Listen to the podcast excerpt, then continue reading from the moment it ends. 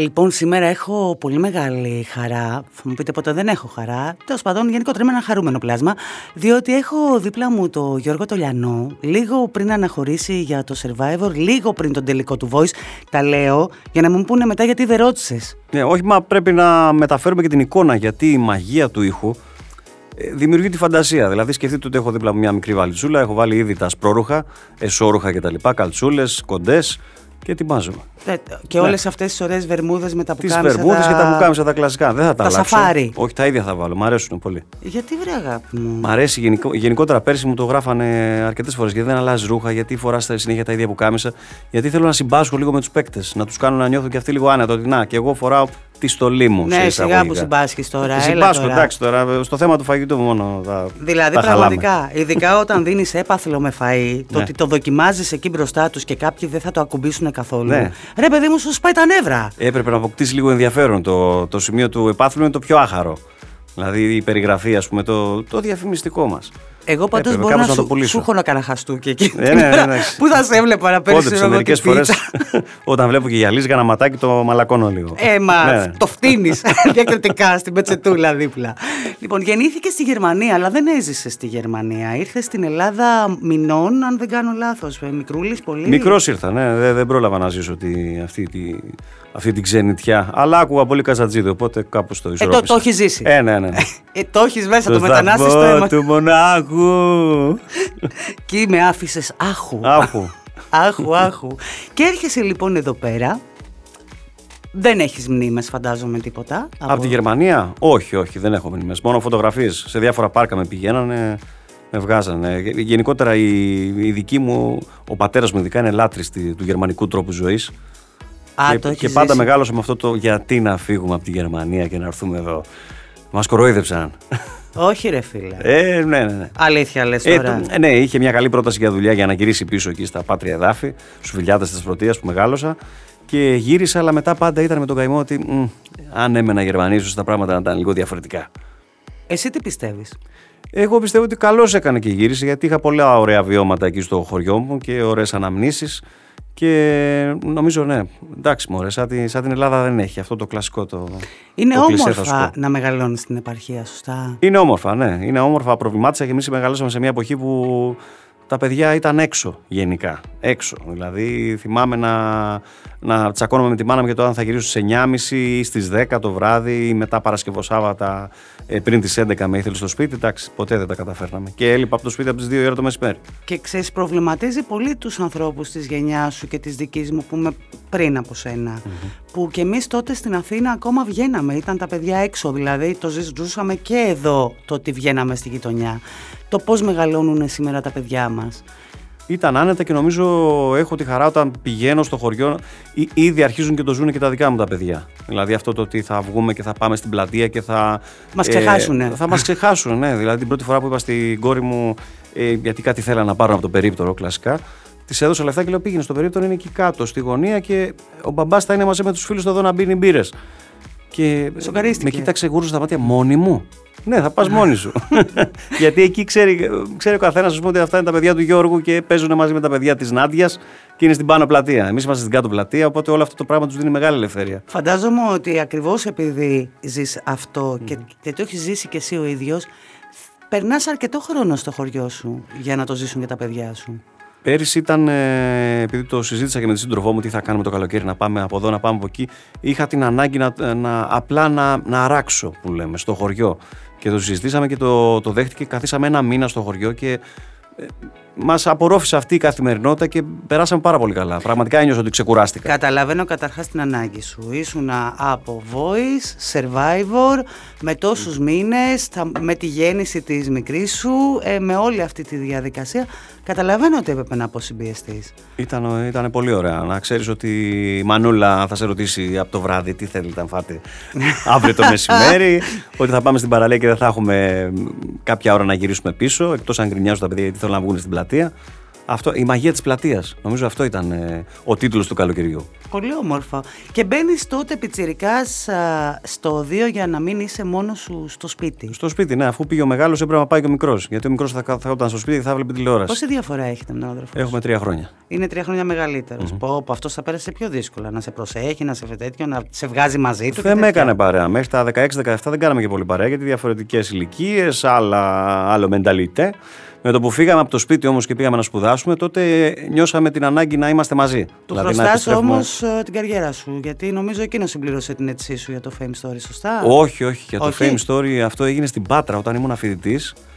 Πήγαινα και δούλευα σε μια γνωστή εταιρεία τηλεπικοινωνιών. Υπήρχαν κάποια προγράμματα για φοιτητές που δούλευες τρεις ναι, μήνες και έβγαζε. σπουδάσει μηχανολόγος; Μηχανολόγος αεροναυτικό μηχανικός στην Πάτρα, ναι.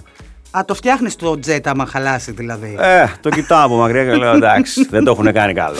ή, ή, το άλλο που λένε το πολύ ωραία τα φτιάχνουν οι κερατάδες. Αυτό το κλασικό το ελληνικό. Ε, ναι, οι φίλοι μου εκεί, οι συνεργάτες, εισαγωγικά συμφοιτητές, μαζεύτηκαν και φτιάξανε μια αίτηση γιατί θεώρησαν ότι αν πάω εκεί και με βλέπουν θα, περνώ, θα περνάνε καλά. Α, ναι, ναι, να περνάνε εκείνοι καλά. Η ατάκα ήταν πήγαινε να γελάμε λίγο. Να... Αυτό. Ήσουν πάντοτε αυτός ο άνθρωπος με το φοβερό χιούμορ, ο κεφάτος, ο χαρούμενος, που ακούμε και στο ραδιόφωνο στο σφαίρα τα πρωινά. Ένας άνθρωπος, ρε παιδί μου, που σε ανεβάζει. Ήσουν πάντα έτσι. Νομίζω κάπως έτσι ήμουν στις παρές. Δηλαδή είχα το χαβαλέ και συνεχίζω και τον έχω. Και την κρίνια βέβαια, αυτά συνδυάζονται. Α, χαβαλές και κρίνια. Ε, είμαι, είμαι, είμαι, ε, δεν το έχεις δείξει. Πώς το στο ραδιόφωνο το δείχνω, είναι ο ρόλος μου του γκρινιάρη που έρχεται 7 ώρα το πρωί και λένε Καλημέρα, καλή καλημέρα από την, την καλημέρα. 7 ώρα το πρωί. Τώρα, το οποιοδήποτε άνθρωπος στη θέση τώρα να πηγαίνει 7 ώρα το πρωί να Το πρωινό ξύπνημα, ναι. Ε, το καταλαβαίνουμε αυτό, δεν μπορώ να πω. Το κάνεις όμως τόσα χρόνια πια. Δεν το συνήθισες. Δεν συνηθίζεται, όχι το ρημάδι. Όχι, ε. ψέματα στον κόσμο. 7 ώρα το πρωί. Μα και οι τελευταίες έρευνες δείχνουν ότι πιο αποδοτικός είσαι μετά τις 8.30-9. Εμείς γιατί ξυπνάμε αξιμέρωτα; Να σου πω, όταν βγαίνεις από τον Άγιο Δομήνικο στο ραδιόφωνο, ε, τι ώρα είναι εκεί; 12-3. Το 12 το βράδυ με 3 το πρωί. 12-3. Ναι, ναι, ναι. Κάνεις πλάκα. Mm-hmm. Και πώς την παλεύεις, γιατί λογικά έχεις και ένα πρόγραμμα γυρισμάτων σταθερό, με μια σκαλέτα που θα πρέπει να κάνεις κάποια πράγματα την άλλη μέρα, που σημαίνει ότι πιθανόν να μην κοιμάσαι και πάρα πολύ. Δεν κοιμάμαι και πάρα πολύ, η αλήθεια είναι. Εντάξει, ξέρουν τα παιδιά στα γυρίσματα στο Δομήνικο ότι ξενυχτά, οπότε κοιτάμε το πρόγραμμα το δικό μας της ελληνικής παραγωγής να ξεκινάει από τις 9 και μετά το πρωί. Γυρίζετε ε, πολλές χώρες ταυτόχρονα, Γιώργο, εκεί; Ε, ανάλογα την εποχή μπορούν να βρεθούν και 6-7 χώρες ταυτόχρονα για διαφορετικά project. Δεν είναι όλα survivor. Okay. Υπάρχουν και άλλα project, τα, αλλά. Τα, οι δοκιμασίες όμως είναι ίδιες για όλους. Δηλαδή, στείλουν το, τον στίβο μάχης και θα περάσουν όλες οι χώρες από το στιμένο στίβο ή εναλλάσσονται; Οι πίστες του Survivor, ναι, είναι κοινέ για τις χώρες που γυρίζουν ταυτόχρονα, εκτός αν το casting είναι λίγο διαφορετικό. Α πούμε, για παράδειγμα, το, το περσινό casting του Survivor του Μεξικού είχε διαφορετικά τυπάκια, δεν ήταν τόσο αθλητικά. Οπότε είχαν διαφορετικές δοκιμασίες, οι οποίες ήταν και ωραίες. σω δανειστούμε μερικές από αυτές φέτος. Α, πιο εύκολες όχι πιο εύκολες. Είχαν περισσότερη σωματική επαφή. Ήταν λίγο το παιχνίδι του καλαμαριού. Squid Game. Εντάξει, δεν είναι κακό. Δεν είναι κακό. Δεν τους σκοτώνετε, φαντάζομαι. Δεν τους στάβετε και στην άμμο να μην τους βρούνε ποτέ. Όχι, όχι. Νομίζω τους αφήνω. Ωραίες δοκιμασίες. Πιο απλές, δεν είχαν τις μεγάλες πίστες, ας πούμε, που πρέπει να τρέξεις 50-100 μέτρα μέσα από εμπόδια. Ήταν λίγο πιο στατικές οι δοκιμασίες τους. Τελικά, μήπως έχει και περισσότερο ενδιαφέρον για τον κόσμο να μην είναι όλοι τόσο αθλητικοί, τόσο ντούκια, διότι ε, πάβει πια, γίνεται πλέον αθλητικό το παιχνίδι. Το παιχνίδι δεν είναι καθαρό αθλητικό, σωστά; Όχι, όχι. Και νομίζω αυτό το, το μήνυμα το λάβαμε γενικότερα και από πέρσι ήδη άρχισε να διαφοροποιείται λίγο το casting από το αμυγός αθλητικό. Υπάρχουν φυσικά δοκιμασίες οι οποίες είναι πολύ αθλητικές και θέλει αντοχή και δύναμη και δεξιοτεχνία αλλά πλέον ε, ασχολούμαστε και με διαφορετικά πράγματα. Και με την εξυπνάδα του παίκτη, υπάρχουν διάφορα puzzle και με το ότι ο κόσμος θέλει να δει και κάτι διαφορετικό. Υπάρχουν καταπακτές, υπάρχουν ε, ε, γρίφοι, υπάρχουν διάφορα πράγματα τα οποία έχουν προσθεθεί. Θες να σου πω ότι πιστεύω ότι λείπει από το Survivor; Το φαν. Δηλαδή, σε κάποιες περιπτώσεις λείπει λίγο η πλάκα, ρε παιδί μου, ναι, ναι, ναι. μέσα σε αυτό το κομμάτι. Δεν ξέρω αν συμφωνείς ή διαφωνείς σε αυτό. Κοίταξε, εγώ, εγώ συμφωνώ και, και οι υπεύθυνοι συμφώνησαν πέρυσι. ε, μετά από μια κατάσταση καραντίνας στη χώρα μας με πολλή κλεισούρα, με πολλή πίεση και, και, και κατάθλιψη. Έτσι, δηλαδή, με κακά τα ψέματα, μην φοβόμαστε να πούμε τη λέξη. Πολλοί κόσμος φλέρταρε με, αυτό το, με αυτή την νόσο. Και φλερτάρει και αντιμετωπίζει και θέματα. Ακριβώς. Ο κόσμος ήθελε λίγο να ξεσκάσει, να δώσουμε δηλαδή στον κόσμο ψυχαγωγία. Οπότε κάναμε μια στροφή προς το φαν και με το δικό μου σχολιασμό και, και το δέχτηκαν και οι παίκτες ευχάριστα. Γιατί αυτό ήταν και το άγχος μου όταν έρχεσαι σε ένα τέτοιο project στο οποίο θα πεινάσεις, θα περάσεις άσχημα. Δεν θες και έναν άνθρωπο να κάνει πλάκα με, τη, με, με τα δικά σου τα παθήματα. Αλλά νομίζω ότι δημιουργήσαμε ένα κλίμα ευχάριστο από την αρχή. Κατάλαβαν ότι η δικιά μου νοοτροπία είναι κάπως έτσι και γενικότερα θέλαμε να το πάμε λίγο στο πιο διασκεδαστικό και το δέχτηκαν. Και μάλιστα μου έκανε εντύπωση ότι ερχόντουσαν καινούργιοι παίκτες οι οποίοι είχαν δει τα επεισόδια και μου ζητούσε να τους τρολάρω.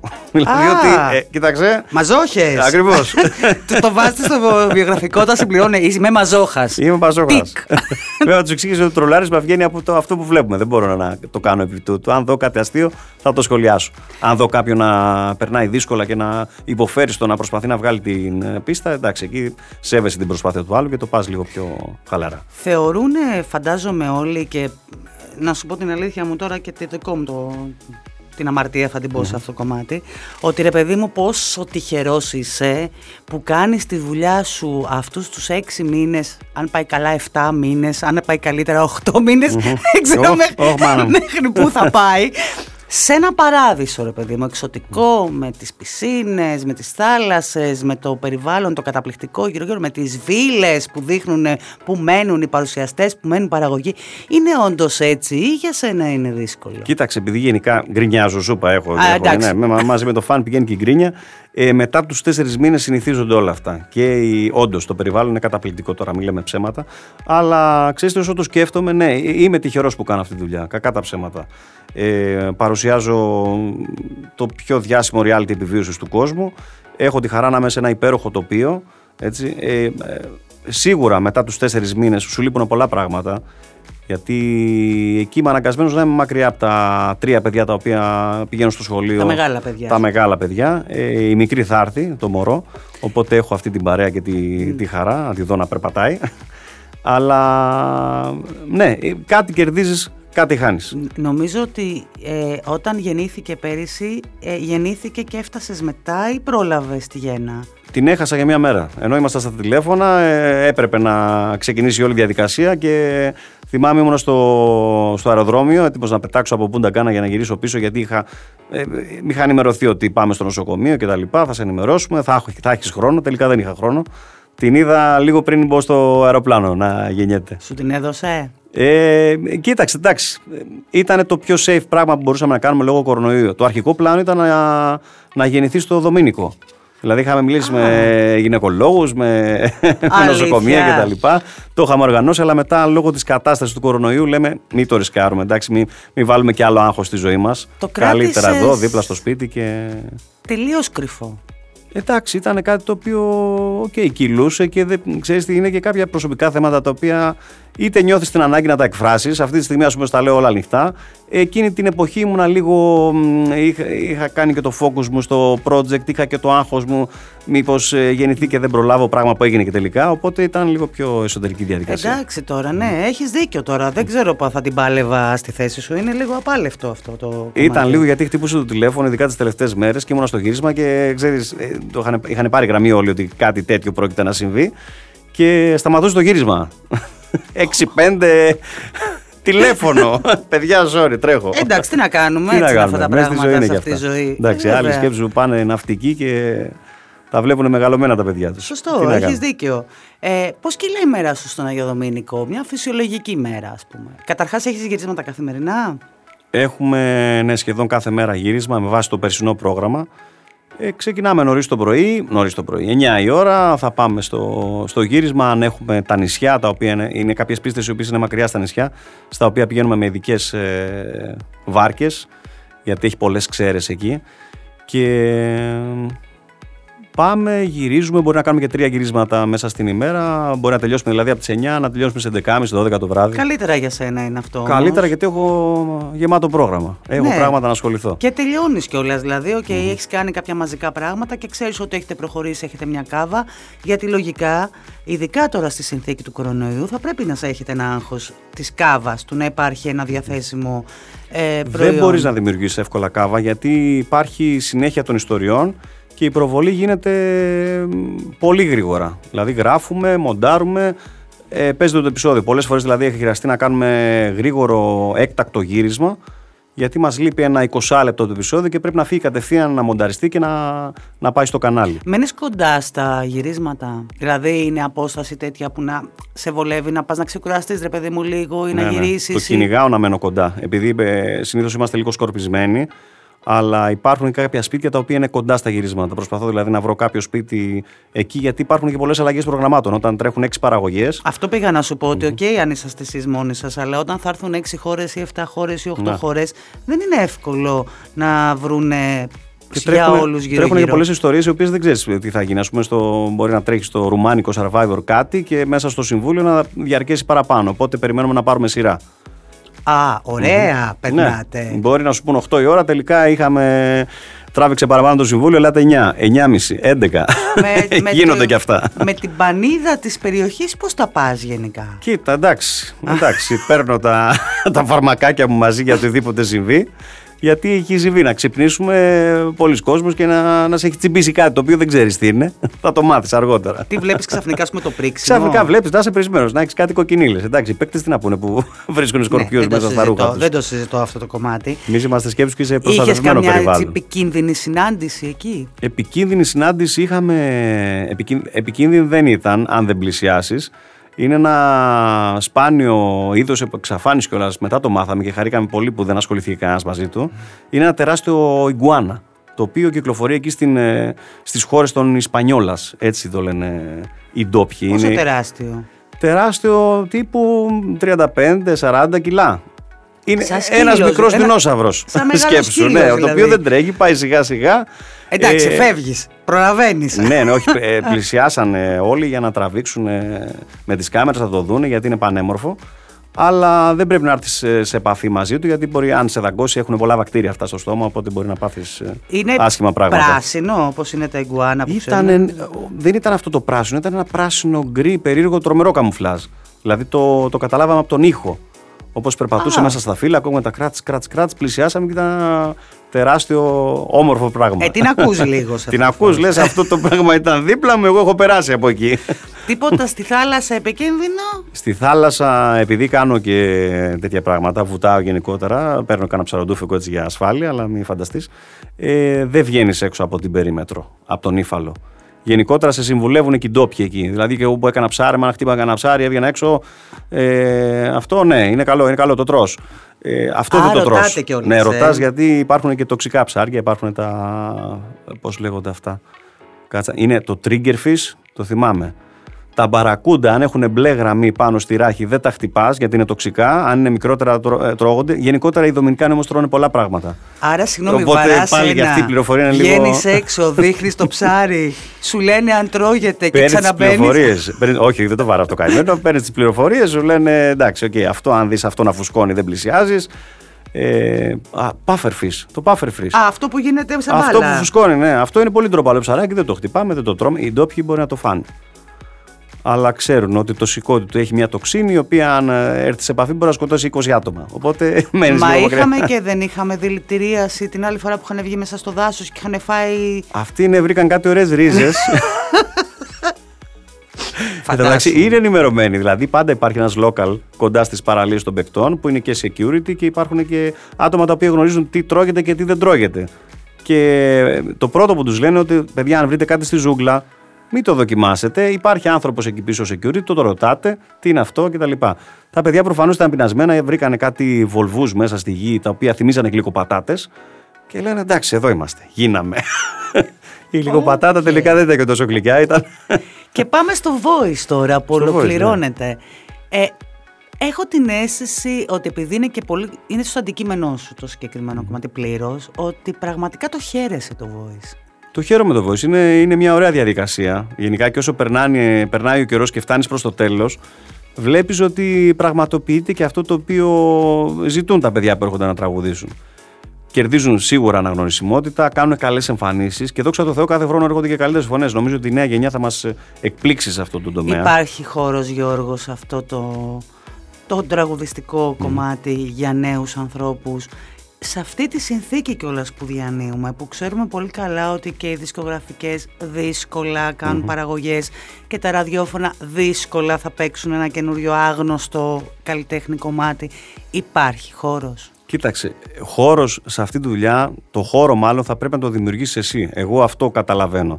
Εγώ βγαίνοντας από το Fame Story 3, ήδη όλο αυτό το πράγμα με τις καινούριες φωνές που έρχονται άρχισε να φθήνει άρχισε να γίνεται όλο και πιο ζώρικο. Ακόμα ήσουν σε καλή εποχή. Ήμουνα σχετικά σε καλή εποχή, αλλά σκέψου είχε περάσει η εποχή με τον ε, Θάνο Πετρέλη από το πρώτο, αν θυμάμαι καλά, τον Νίνο, τότε που βγαίνανε και πραγματικά ούρλιαζε ο κόσμος από κάτω. Δεύτερη χρονιά Κώστας Καραφώτης, Καλομήρα, καλά τα θυμάμαι. Ναι, ναι, ναι. Εσύ ήσουν με τον Περικλή. Εγώ ήμουν με τον Περικλή. Και ναι, με τον ήταν... Αργυρό. Και με τον Αργυρός, σωστά. Ο οποίος Αργυρός έφυγε από, τι, από τις πρώτες εβδομάδες. Ο οποίος το, το θεωρούσαμε φαβορή Όλοι για το Fame Story. Και εμείς. Και ξαφνικά έμεινε εκτός. Ναι. Έμεινε εκτός. Παρ' όλα αυτά, ο Κωνσταντίνος με πολύ σκληρή δουλειά προς τιμήν του δεν το παράτησε. Είναι αυτό που σου λέω ότι πρέπει να δημιουργήσεις εσύ το χώρο. Γιατί και εγώ βγαίνοντας από το Fame Story είχα μια αλφα αναγνωρισιμότητα, ήμουν αγαπητός. Ε, έρχεται σε αυτό το στούντιο και όλα γράψαμε το εκτεθώ από ό,τι θυμάμαι. Έχω και ένα σου ξαφνικά, βγαίνω σε μια μεγάλη πίστα μαζί με την Έλληνα Παπαρίζου τότε, την εποχή του My Number One. Είδες σε κυκλώνει από παντού μπροστά σου, τους έχεις όλους. Ακριβώ, χειροκροτήματα, το ένα, το άλλο, χαμός.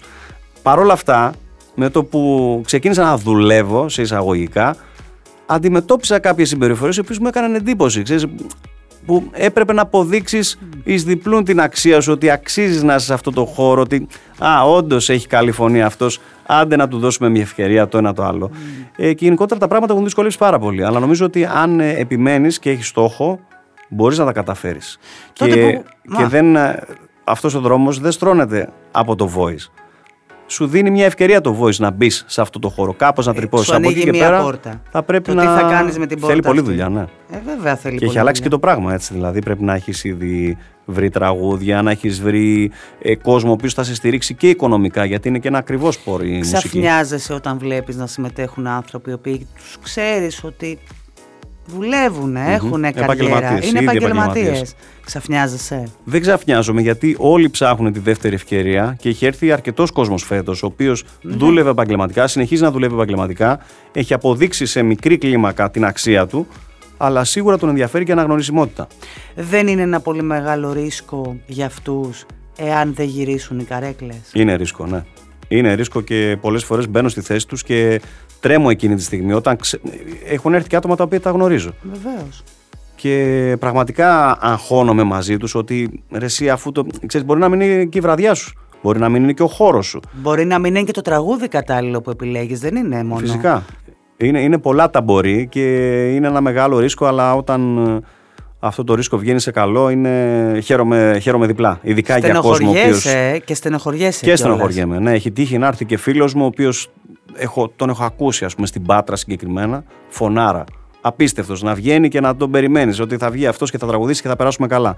Και να έρχεται στο voice και να μην είναι η βραδιά του. Για χίλιους δύο λόγους. Γιατί αγχώθηκα, γιατί δεν άκουγα καλά από τα, ακουστικά. από τα ακουστικά μου, γιατί το τραγούδι δεν, νόμιζα ότι θα το σκίσω, αλλά δεν το σκίσα τελικά. Ήμουν ακουρασμένος. Χίλια δύο πράγματα μπορεί να συμβούν. Μεγάλη απογοήτευση για τους επαγγελματίες. Πολύ μεγαλύτερη από τους ερασιτέχνε, νομίζω. Είναι, είναι, είναι μεγάλο το ρίσκο που παίρνουν, αλλά είχα τη χαρά τώρα. Ναι, νόμιζα ότι είναι γραμμένο, αλλά ήταν live. Ε, να δω και έναν άλλο γνωστό μου, ο οποίος τραγούδισε πάρα πολύ καλά. Δεν κατάφερε να φτάσει στον ημιτελικό, αλλά κέρδισε πράγματα από το Voice. Πολύ σημαντικό. Και μας το πω ότι έκλεισα συνεργασία. Με πήραν τηλέφωνο άνθρωποι που με είχαν ξεχάσει. Γιατί σε αυτό το χώρο ξέρεις, όταν είσαι στα πάνω σου, έχεις πολλούς φίλους. Όταν είσαι στα κάτω σου, απομακρύνονται όλοι. Έχεις και μου είπε ότι με πήρε συνθέτης με τον οποίο νόμιζα δεν θα ξανασχοληθεί ποτέ μαζί μου. Το έχεις ζήσει εσύ αυτό το στακάτο σου; Το στακάτο μου, ε, κοίταξε, επαγγελματικά το έχω ζήσει. Έχω βρεθεί σε εποχές τις οποίες δεν ήξερα τι θα κάνω την επόμενη σεζόν και αγχωνόμουν τρεις φορές το χρόνο γιατί στη δουλειά μας κάπως έτσι είναι τα deals. Δηλαδή πρέπει να τρεις φορές το χρόνο να βρεις κάτι διαφορετικό για να, για να παραμένεις και να, να βγάζεις και τα προς το ζήν. Και γενικά όμως είσαι ένας άνθρωπος που δουλεύει ασταμάτητα και σπάνια έλεγε όχι σε πρόταση. Νομίζω αυτό ήταν που με προφύλαξε κιόλας. Τις ε, εποχές των ισχνών αγελάδων είχα την ευελιξία είτε να κάνω ραδιόφωνο, είτε να πάρω την κιθάρα μου και να γυρίσω όλη την Ελλάδα μαζί με τον Γιάννη Βαρδή και να κάνουμε λαϊβάκια όσο μπορούσαμε είτε να έχω κάποια πιθανή πρόταση από την τηλεόραση. Οπότε πάντα απλωνόμουν σε τρία επίπεδα και προσπαθούσα, ξέρεις, όταν έβλεπα ότι κάποιο αδυνατίζει να δίνω βαρύτητα στο άλλο. Έχω την αίσθηση, και διόρθωσέ με αν κάνω λάθος αυτό, ότι είσαι ένας άνθρωπος που αν αύριο έλυγε η, η θέση του κεντρικού δεν θα έχεις κανένα πρόβλημα να κάνεις οποιαδήποτε δουλειά. Σίγουρα, ναι. Σίγουρα δεν θα, και δεν θα στεναχωριόμουν. Δηλαδή, ε, σε αυτό το χώρο μπήκα και πάντα άκουγα δεξιά και αριστερά ότι ξέρεις τι, μη θεωρείς όλα τα πράγματα δεδομένα. Και προσπάθησα να ξέρεις ότι θα υπάρξει και μια μέρα που θα σβήσουν και τα φώτα, θα μειωθούν και οι προτάσεις. Οπότε πάντα πηγαίνω με αυτή την ημέρα στο μυαλό μου, έχοντας την πάντα ότι ξέρεις, αυτό είναι, είναι κάτι που θα, θα συμβεί. Επομένως, είναι στο χέρι σου απλά να παρατείνεις τη διάρκεια. Ξέρεις μόνο πόσο ισχύει το συμβόλαιό σου το τρέχον. Ακριβώ. Και πολλές φορές δεν ισχύει κιόλας. Εντάξει τώρα. Δεν αποκλείεται. Εντάξει, έχουν συμβεί και αυτά. αποκλείεται. Θέλω να μου πεις τι θυμάσαι από τις μέρες που συγκατοικούσατε με τον Αργυρό μετά το Fame Story. Αυτό ήταν την περίοδο που τελείωσε το Fame Story και πήγαμε να κάνουμε στην Θεσσαλονίκη κάποια live. Και μέναμε όλοι μαζί σε ένα μέρος το οποίο δεν ξέρω αν υπάρχει ακόμη, αλλά ήταν το κλασικό μέρος που πηγαίναν όλοι οι μουσικοί για να κάνουν σεζόν στη Θεσσαλονίκη. Βίλα Κίζα λέγονταν. και... Νομίζω υπάρχει ακόμα, για πες. Ε, ναι, λογικά, λογικά θα υπάρχει. Και εντάξει, μείναμε μαζί με τον Κωνσταντίνο στο ίδιο δωμάτιο. Δηλαδή, κάπως έπρεπε να μοιραστούμε. Με τον Κωνσταντίνο τα λέγαμε και όλα, κάναμε και παρέα. Μείναμε μαζί, ήταν μια περίοδος η οποία ε, ίσως τη γράψω αργότερα στην αυτοβιογραφία μου. Δεν γίνεται. να βγάλουμε και κανένα φράγκο. θα έχει πολλά εγώ, εγώ γράφω, εγώ γράφω. Θα κλείσουμε ένα συμβολιάκι. Άρεσε στα κορίτσια από παλιά. Να, να το πω έτσι λίγο. Ναι, γιατί εσύ ναι. δεν άρεσες. Δηλαδή πήγαμε να μείνουμε δύο και ποτέ δεν ήμασταν δύο εκεί μέσα. Μάτι δεν έκλεισα. Εσύ δεν άρεσες τώρα, λες ο Κωνσταντίνος. Εγώ ήμουν άλλος στυλ. Ο Κωνσταντίνος ήταν το, το πιπίνι, το φρέσκο. Ε, ξέρεις Α, πέφταν ε, Εγώ ήμουν λίγο πιο ναι, intellectual, τραβούσα άλλο κόσμο, με φουλάρια στο λαιμό και τέτοια. Τρίτης δέσμης, φιλοσοφική και τέτοια. Α, τα γαρί. Ε, ε τα γαρί. Όταν ξεκίνησες, είχες βγάλει ε, κομμάτι με τον Αντώνη τον Βαρδί, με τον Κυριάκο τον Παπαδόπουλο, με πολύ σοβαρές mm-hmm. υπογραφές. Και είχες πει ότι το 12 νομίζω, ότι σου είχε δώσει και ένα τραγούδι ο Γιάννης Πάρης που το είχε βάλει στο σιρτάρι. Το έχω ακόμη εκεί. Αυτό ήθελα να σε το ρωτήσω. Έχω, ναι. Το έχεις ακόμα στο συρτάρι, γιατί. Το έχω και θέλω να το, θέλω να το φτιάξω. Γιατί ξέρεις τι τότε. Άλλαζε η εποχή της δισκογραφίας. Δεν μπορούσες να πας να κάνεις ένα CD και να το βγάλεις. Γιατί και εγώ τους όλα τα κομμάτια. Πώς το έδωσες, ξεκινήσουμε από αυτό. Πώς μου το έδωσε, ναι. χτυπάει ένα τηλέφωνο. Έκανα τότε το Καλομελέτα και έρχεται με τη Σοφία Αλιμπέρτη. Και η Σοφία ήταν πάντα της άποψης ότι εσύ, ό,τι και να γίνει στην εκπομπή, θα πρέπει να πεις ένα τραγούδι. Δύο τραγούδια, θα έχεις πάντα την κιθάρα στο χέρι, γιατί είσαι τραγουδιστής, αγάπη μου, έτσι μου λέει. Και ο κόσμος πρέπει να το ξέρει ότι είσαι τραγουδιστής. Και είναι πολύ σωστή η Σοφία. Είχε, είναι πολύ καλή μάνατζερ των άλλων η Σοφία Λιμπερτή. Όπως όλοι μας Ταλέντο είναι αυτό. δεν ξέρουμε να συμβουλεύουμε τον κόσμο, αλλά όχι τον εαυτό μας. Λοιπόν, ε, όχι, η Σοφία δίνει και καλές συμβουλές στον εαυτό της. Η καλύτερη συμβουλή που έδωσε ήταν φύγει και πήγαινε να κάνεις τη ζωή σου στην, πάρο, και να χωρίς άγχη κτλ. Ε, Χωρίς άγχη με επιχείρηση δεν γίνεται. Εντάξει, όχι. Α, εγώ που την είδα και πρόσφατα τη χάρηκα πάρα πολύ. Έχει πετύχει αυτό που κυνηγούσες στη ζωή της. Ε, κάποια στιγμή λοιπόν χτυπάει το τηλέφωνο και μου λέει Πού είσαι, Της λέω στο σπίτι, έμενα τότε στη Βούλα, κάπου νίκιαζα. Στη Βούλα, τέλεια μου λέει, είναι το σπίτι του Γιάννη, μου λέει, είναι εκεί ακριβώς από κάτω, τάδε οδός. Φεύγεις τώρα όπως είσαι, της λέω, Μόλις ξύπνησα, είμαι με το βρακί. Βάλε κάτι να μην πας με το βρακί και τρέξε στο Γιάννη, γιατί σου έχω κανονίσει, μου λέει, είναι στις καλές του σήμερα και σου έχω κανονίσει να πας να σου δώσει δύο τραγούδια. Α, δύο; Ναι, ναι, ναι. Ένα πήρα, ένα πήρα τελικά. Εντάξει, ξέρεις, με το που μου το έδωσε το ένα, δεν τόλμησα να πω. Ε, κύριε Γιάννη, κάτι είχα ακούσει για δύο. Για δύο. Έτρεξα λοιπόν, πέρασα καταπληκτικά, κάθισα εκεί δύο-τρεις ώρες. Μου βάζε και άκουγα CD το ένα πίσω από το άλλο. Είχε φωνάξει και τον κυπουρό που είχε. Είχε έρθει ένας κυπουρός να το φροντίσει τον κήπο και τον είχε φέρει και αυτόν μέσα για ακρόαση. Α! Ήμουνα εγώ, ο Γιάννης ο Πάρης και ο κυπουρός. Ακριβώς, ναι. Έλα μέσα και εσύ να ακούσεις. Πολύ ωραία. Περάσαμε καταπληκτικά, μου έδωσε ένα υπέροχο τραγούδι το οποίο θέλω να το φτιάξω ε, έτσι όπως πρέπει. Έτσι όπως πρέπει. Ναι. Ε, μα τώρα. Πού το έχεις τώρα 9 χρόνια στα σιρτάρια. Στο σιρτάρι, ναι, στο σιρτάρι. Είναι άλλη είναι άλλης φιλοσοφία. Αφού από μέσα από το μυαλό μου τώρα παίζει το κίτρινο γράμμα στο σιρτάρι του Γιάννη. Ε. παίζει από πίσω. Background. Πρέπει να το βγάλεις. Πρέπει να το βγάλω, ναι. είναι στο bucket list. ε, Με το που γυρίσω, νομίζω θα κάτσουμε να ασχοληθούμε. Έχει τίτλο. Ε, όχι, δεν έχει τίτλο. Και ο Γιάννης ο Πάριο είναι ένας άνθρωπος ο οποίος αλλάζει πολύ εύκολα το στίχο.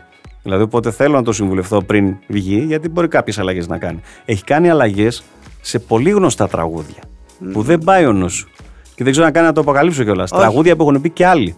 Αλήθεια. Που έχουν γίνει μεγάλα σουξέ.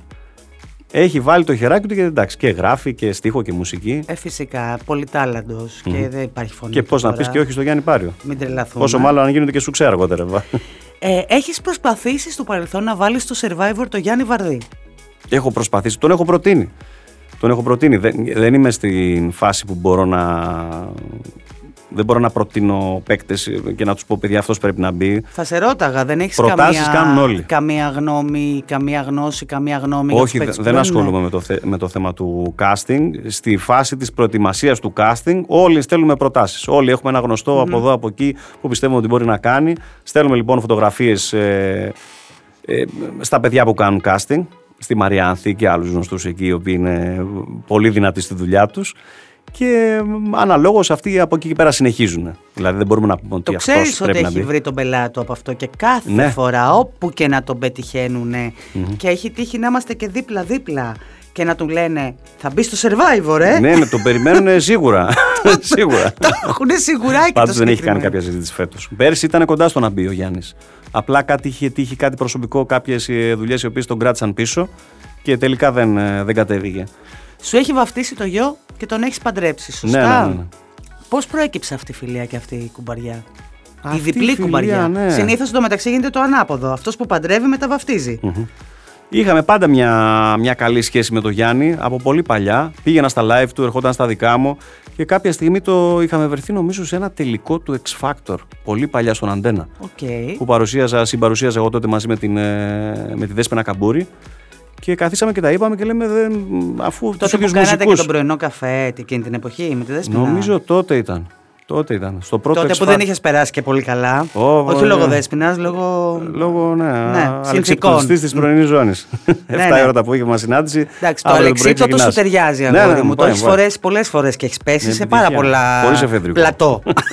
Είναι η αλήθεια αυτή.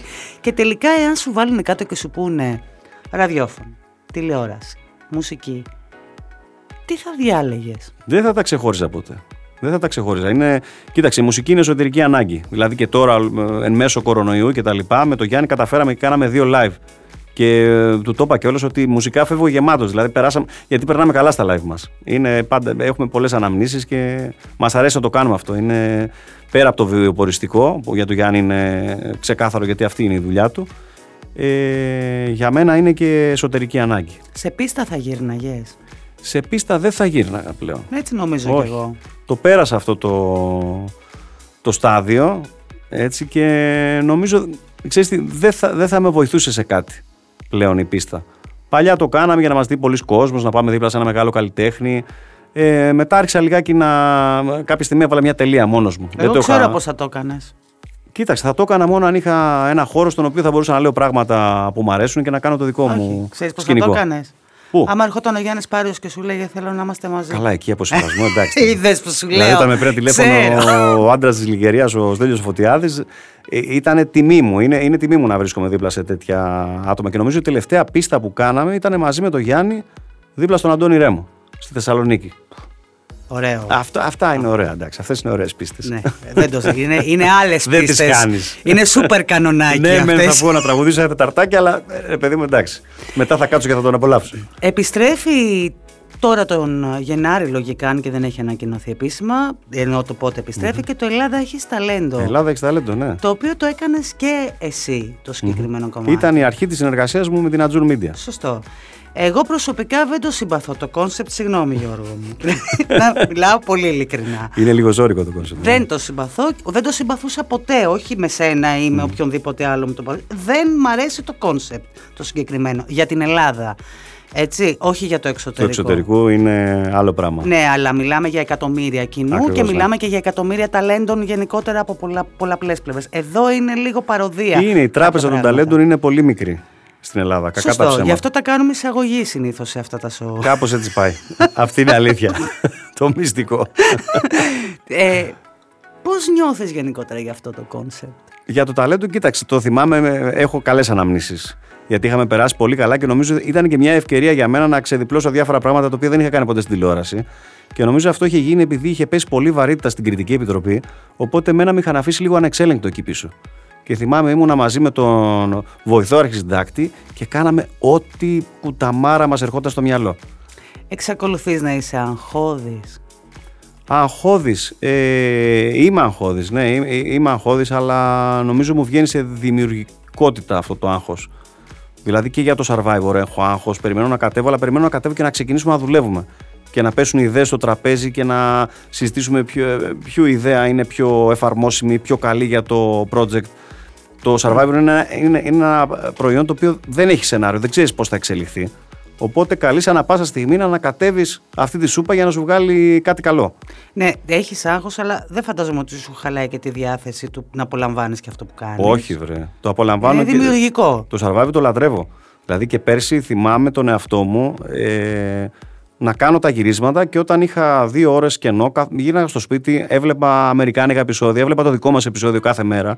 Γιατί δεν μπορείς να έχεις όλο το reality της παραλίας.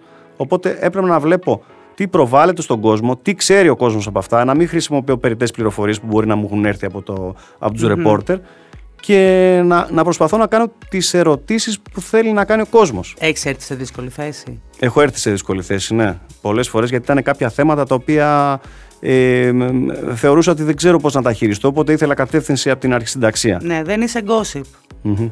Δεν όχι τόσο πολύ, όχι ναι, τόσο πολύ. Δεν είσαι gossip. Και φαντάζομαι ότι όταν πάει προς τον gossip μια κουβέντα, δεν πρέπει να νιώθεις και πάρα πολύ άνετα. Ε, ίσως μας έπαιρνε λίγο παραπάνω ο χρόνος στο Συμβούλιο να βγάλουμε κάποια θέματα τα οποία ξέραμε ότι μπορούν να αναδειχθούν αλλά εκεί μετά άρχισα να, να παίρνω βοήθεια και από τους παίκτες. Το σώζεις με το χιούμορ μετά.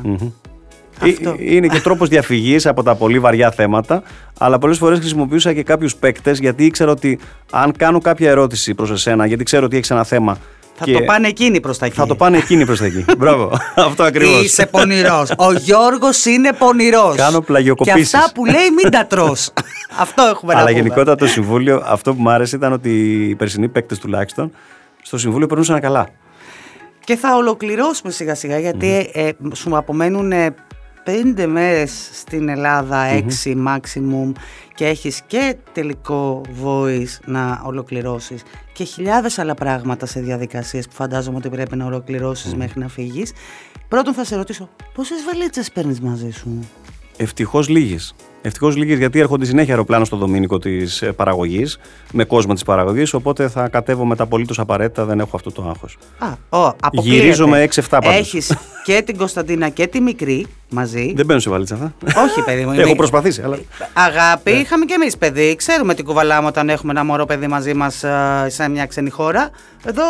Έχει τη βαλίτσα Έχει το ξυλόκαστρο πηγαίναμε και κουβαλάγαμε ένα αυτοκίνητο πράγματα. Φορτωμένο το παραδοσιακό το ελληνικό. Με σκηνιά και χταπόδια και δεμένα παντού. Εσύ θα τα βάλεις πάνω από το αεροπλάνο. Φαντάζομαι τα χταπόδια από πάνω. Δεν σε αγχώνει καθόλου το, οι, οι ώρες, γιατί είναι πολλές οι ώρες του ταξιδιού, με ένα τόσο μικρό παιδί που δεν είναι καν ούτε ενός έτους; Κοίταξε, τα, τα έχω ξανακάνει αυτά τα ταξίδια και παλιότερα με τα άλλα τρία που πηγαίναμε και Αμερικές συνέχεια. Οπότε τώρα νομίζω είναι ακόμη ελεγχόμενο. Όταν πιάσει τα, όταν γίνει δύο-τριών χρονών, εκεί θα είναι ζώρικα τα πράγματα. Που δεν θα κάθεται, δεν θα κάνει, δεν θα ράνει. Εντάξει.